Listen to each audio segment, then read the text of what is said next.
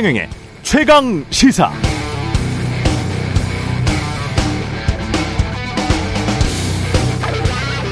언론이 큰일이다. 공영방송이 언론 노조에 장악되어 있다. 불공정 보도를 해결하지 못하면 언론은 흉기가 될 것이다. 집권 여당의 불만입니다. 언론 탓이 크다. 저학력, 저소득층 중 윤석열 정부 지지자가 많다. 안타까운 현실인데 언론 환경 때문에 그렇다. 민주당 이재명 의원의 말입니다. 두 말의 공통점은 다 언론 탓. 언론 때문에 불만이고 언론 때문에 여론이 안 좋고 언론 때문에 대통령 지지율이 낮고 언론 때문에 선거에서 졌다는 이야기로 들립니다. 그런데 이상하죠? 막 선거에서 이긴 쪽도 언론 탓을 하고 선거에서 진 쪽도 언론 탓을 합니다. 그럼 대선 때는 언론이 다 윤석열 편을 들어서 선거에서 진 것이고 선거가 끝나고 나서는 갑자기 공영방송이 윤석열을 비판하기 시작해서 지지율이 바닥으로 떨어지고 있는 것일까요? 그럼 유권자들은 모두 인터넷, 방송, SNS, 댓글 등에 의해 앞으로 갔다가 뒤로 가고 왼쪽으로 3보 갔다가 오른쪽으로 2보 가는 로버트란 말입니까? 이상하죠?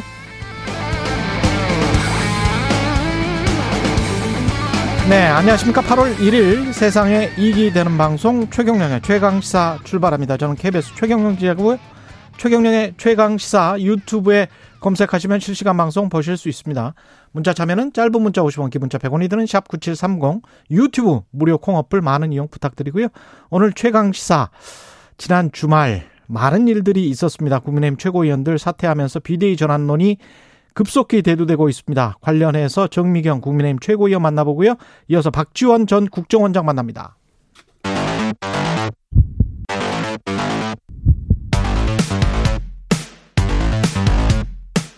오늘 아침 가장 뜨거운 뉴스 뉴스 언박싱 네, 뉴스 언박싱 시작하겠습니다. 김민아 시사평론가 민동기 기자 나와 있습니다. 안녕하십니까? 안녕하십니까? 예, 국민의힘 주말 중에 뭐 쉴 새 없이 뉴스가 나오더군요. 계속 사퇴를 하던데. 사퇴하신 분들이 많습니다. 예. 권성동 국민의힘 대표 직무대행이 직무대행직을 사퇴했고요.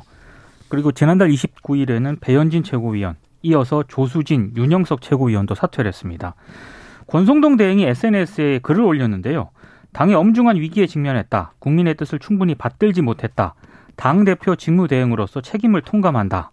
이런 뜻을 밝혔고요. 직무대행을 맡은 지 23일 만에 직무대행 사퇴의 뜻을 밝힌 셈입니다. 어, 지금 갑작스럽게 지금 비대위 전환 얘기가 나오고 있는데 어, 언론 보도를 좀 종합을 해보면은요.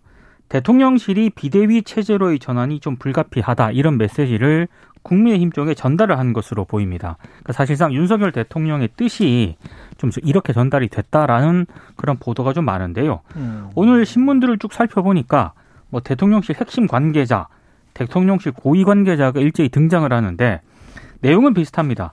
비대위로 갈 수밖에 없다는 입장을 주말 사이에 당에 전달을 했다는 거고요. 대통령실 쪽에서. 그리고 대통령이 휴가에서 돌아오면 다음 주에는 당이 수습 국면으로 갈 것이다. 아, 그리고 대통령실은 이진복 정무수석 등을 통해 비대위 전환이 필요하다는 의견을 당에 전달을 했다. 뭐 대충 이렇게 좀 정리가 되는 것 같습니다. 예. 이제 순조롭게 전환이 될 것이냐?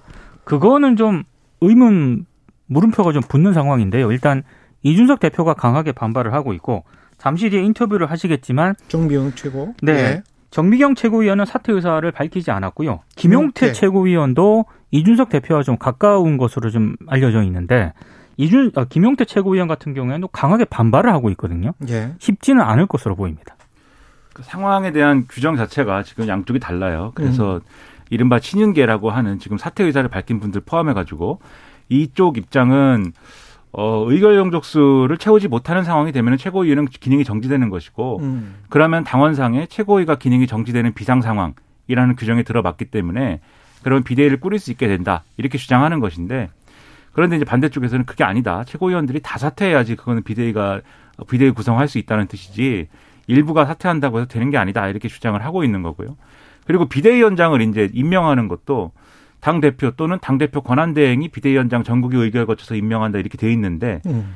이제 권성동 원내대표는 당 대표 직무대행인데 당 대표 또는 당 대표 권한 대행의 범죄에 안 들어가기 때문에 그러네요. 비대위원장도 임명 못하는 거 아니냐 이렇게 지금 반발 직무대행이니까 권한 대행도 아니고. 그렇죠 반박을 예. 하고 있는 그런 상황이어서 음. 당원 당규 어떻게 해석하느냐에 따라서 여러모로 좀 난관이다라는 건데 그러면은 이른바 친윤계 쪽에서는 이 당원 당규의 해석의 문제라는 걸 돌파할 카드가 없는 거냐? 음. 뭐 그렇진 않습니다. 다 할 말이 또 있어요. 그래요? 예를 네. 들면은 당 대표 또는 당 대표 권한 대행만 비대위원장 지명할 수 있다라는 그 조항에 얽매이게 되면 음. 당원 당규상에 예를 들면 당 대표로 규정돼 있는 모든 것을 당 대표 직무 대행을 할 수 없는 거냐? 그러니까 직무 대행이라는 의미가 이미 당 대표의 권한 이 당 대표의 직무를 대행하고 있다는 뜻인데 음. 당 대표라고 규정돼 있으면 할 수 있는 거 아니냐? 이렇게 이제 하는 이 주장도 있는 것이고 예. 정 이게 문제라고 하면 당원 당규를 개정을 하면 된다. 근데 그 개정 권한이라는 거는 당원은 지금 전당대회에서 개정하게 돼 있는데 불가피하게 전당대회를 개최할 수 없는 상황에는 상임정국위가 전당대회와 같은 역할을 할 수 있게 돼 있습니다. 아, 그러면 전국위에서 개정을 하면 된다? 그렇죠. 예. 그렇죠. 그러니까 방법을 찾으면 음. 다할 수 있다. 이렇게 또 반박을 하고 있는 거예요. 근데 전국위 의장인 서병수 의원도 지금 난색을 표하고 있는 거 아니에요? 그 그렇죠. 분명하지 않다는 거죠 규정이. 규정이 서병수 분명하지 않다. 의원이 보기에는 지금 규정이 분명하지 않기 때문에 예. 이게 당원 당규에 입에되는지 안 되는지를 검토를 하겠다라고 다소 신중한 입장인데 친윤 쪽에서는 갈 수 있다 뭐 이렇게 얘기를 하고 있는 거고요. 그럼 만약에 이게 여러 해석이 다 가능한 상황이다라고 하면은 결국 힘이 센 쪽이 이기지 않겠습니까? 예. 그 힘이 센 쪽이라는 거는 대통령의 의중이 실린 쪽이겠죠. 이런 그렇죠. 현실 정치상. 음. 근데 이제 대통령실의 입장이 비대위 전환이라는 게 명확하다라고 하면 반발하는 목소리가 있고 뭐 이게 법적 대응을 한다고 하고 여러 가지 뭐 우당탕탕 하는 과정이 있겠지만 음. 결국은 비대위로 전환이 된다고 봐야 되지 않느냐. 그러니까 제가 봤을 때는 음. 이준석 대표와 관련된 경찰 수사 있지 않습니까? 그렇죠. 이게 8월 중순경에는 발표가 된다는 보도가 계속 나오지 않습니까? 그러니까요. 그러니까 이게 만약에 발표가 됐을 때 아마 이걸 계기로 어느 정도 좀 정리가 되지 않겠느냐. 일단 언론들의 지금 친윤계 쪽에서는 이 수사 결과가 발표가 되면은 뭐 여러 가지 비대위 전환의 절차적 문제라든가 이런 게 정리가 될 것이라고 기대를 하고 있다는 보도가 있긴 하거든요. 근데 이렇게 빨리 사퇴를 할 이유는 또 뭡니까? 8월 중순이면? 그때 맞춰서 사퇴를 하면 될, 한 3주 남았잖아요, 그러면.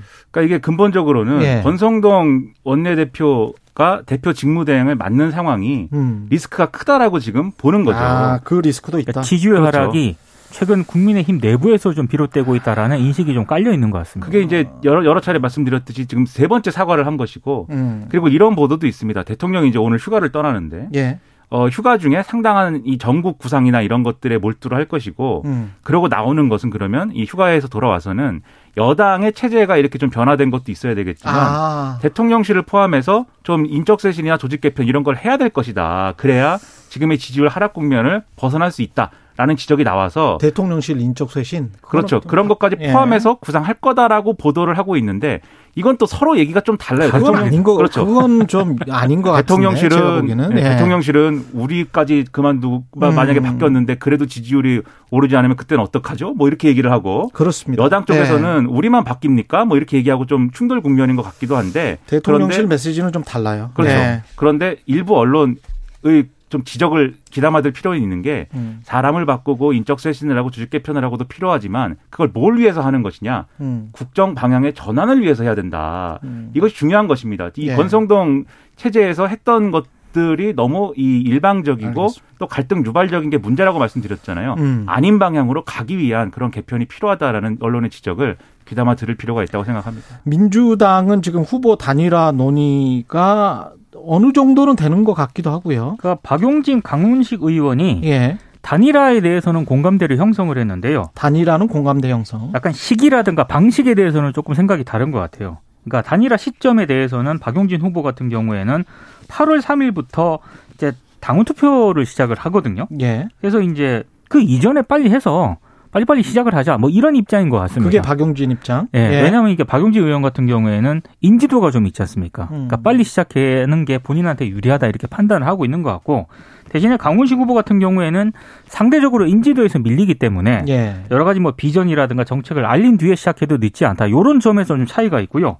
그리고 이재명 후보에 대한 입장에서도 약간은 차이가 있습니다. 박용진 의원 같은 경우에는 이재명 후보 사법 리스크라든가 각종 설화 이것 때문에 본인이 이재명을 대체할 수 있는 카드다 이런 점을 굉장히 부각을 하고 있는데 강훈식 후보 같은 경우에는 이재명 후보를 직접적으로 때리는 것보다는 음. 강훈식 후보 알리기에 좀 더 방점을 찍는 것 같아요. 그래서 어제 같은 경우만 하더라도 사법 리스크에 대한 질문을 꽤 받았거든요. 예. 강훈식 후보는 사법 리스크보다는 자신의 비전에 관심을 가져달라면서 즉답을 피하는 그런 모습입니다.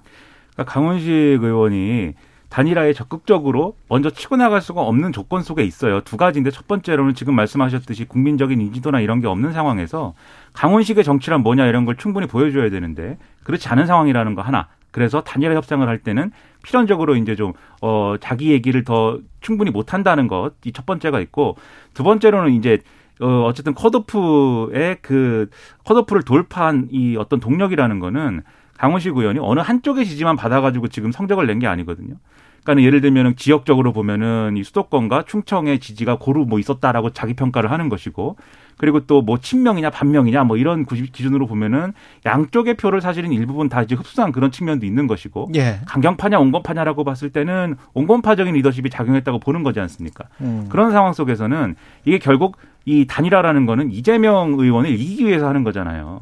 그런 이제 일종의 이제 반명 단일화를 했을 때 강훈식 의원이 자기 지지층을 다 끌고 갈 수 있는 것이냐에 대해서는 지금 의문이 있기 때문에 그 두 가지를 고려하면은 단일화 이 요구에 대해서 적극적일 수가 없는데 그런데 적극적이 되려면 그래서 사실은 두 가지 조건이 또 필요한 거죠. 첫 번째는 단일화를 하면 이재명 의원은 확실히 이길 수 있다. 이게 있으면 음. 이재명 의원이 당대표가 되기를 바라지 않는 쪽에서 상당히 이제 이것을 가지고 여론을 이제 좀 움직일 수 있는 그런 힘이 생길 건데 지금 이제 그런 조건은 아직은 아닌 것 같고요.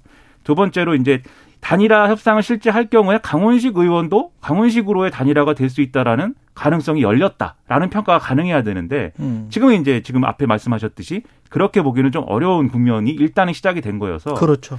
그 두 가지 조건을 누가 어떻게 맞출 수 있느냐가 앞으로는 관건이라고 봅니다. 39분에 꼭 끝내야 되기 때문에 네.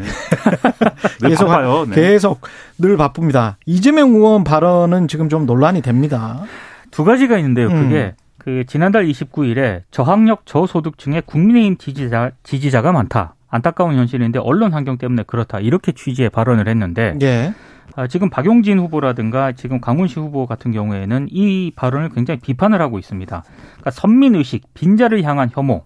강훈식 후보 같은 경우에는 민주당에도 혹시 이분법적인 인식이 있는 건 아닌지 그런 사실이 있다면 반성해야 한다라면서 이재명 후보를 비판을 했는데요. 여기에 대해서 이재명 후보는 자신의 발언을 악의적으로 왜곡한다면서 반박을 하고 있습니다. 그리고 또 하나는 김혜경 씨 법인카드 유용 의혹으로 수사를 받던 참고인이 숨지는 사건이 발생을 하지 않았습니까? 예. 근데 이거와 관련해서 이재명 의원이 이제 국민의힘이 상당히 좀 공격을 했는데 이재명 의원이 이게 도대체 나랑 무슨 상관이냐라고 음. 얘기를 하면서 무당의 나라가 돼서 뭐 아무 관계도 없는 일을 특정인에게 엮는다라고 이제 공격을 했는데요. 반박을 했는데 여기에 대해서 이제 국민의힘 쪽에서는 일단 어찌됐든 본인과 연관됐다는 의혹을 받는 수사 중 목숨을 잃은 고인에 대해서는 추모하는 게 상식이 아니냐 이렇게 지금 비판을 하고 있는 상황입니다. 음. 그러니까 이게 이 발언들이 항상 보면은 맞는 말도 있는데 이 안 해도 될 말 그리고 틀린 얘기를 같이 덧붙여가지고 전체적인 왜곡, 전체적인 맥락이나 이런 게 다 흐트러지고 이런 문제가 항상 이재명 의원에게는 발생을 하는데 예. 지금 저학력 저소득층의 국민의힘 지지자가 많다. 이거는 사실관계에 대한 표현이기 때문에 그 사실관계가 맞는지 틀린지를 규명을 하면 되는 거죠. 근데 네. 이런 지적들이 과거에도 뭐 있었어요. 그게 뭐냐면 이른바 계급 배반 투표 뭐 이런 개념을 그렇죠. 가지고 네. 논한 바가 있기 때문에 당장 뭐 트럼프 그렇죠. 뭐 예. 그런 개념을 얘기한 거면 이렇게 얘기할 수도 있겠는데 정치학자들 사이에서는 굉장히 오래된 논쟁 가운데 하나죠. 그렇죠. 네. 근데 다만 이제 그게 맞냐 틀리냐는 또 쟁점이 그렇죠. 있습니다. 네. 이게 연령 그게 효과나 이제 원인과 결과에서 트럼프처럼 이야기하는 거는 트럼프가 그래서 계속 언론 때리기를 해서 그렇죠. 그렇죠. 이른바 이제 불만족한 사람들을 조직화시켜서 대통령이 된 거거든요. 그래서 organize discontents라는 아주 어떻게 보면 굉장히 안 좋은 정치를 현대 정치에 트럼프 대통령이 네. 도입을 시킨 것이고 어려운 영어네요. 그게. 그 이후에 지금 계속 언론 탓을 하는 그런 현대 정치의 현상이 많이 되고 있는데 거꾸로 이렇게 한번 생각을 해보자고요. 그렇게 언론을 신뢰하지 않는다며요. 로이터 연구소에도 보면 한국이 44개국 중에서 항상 최하위라며요. 네. 그런데 언론이 어떻게 투표를 해서 작용을 합니까? 그러니까요. 언론을 신뢰하지 못하는데. 그러니까 저학력 저소득층이 국민의힘 음. 지지하는 게 언론 탓이다라고 얘기를 하면 이 이상한 얘기가 되는 거예요. 예. 그러면.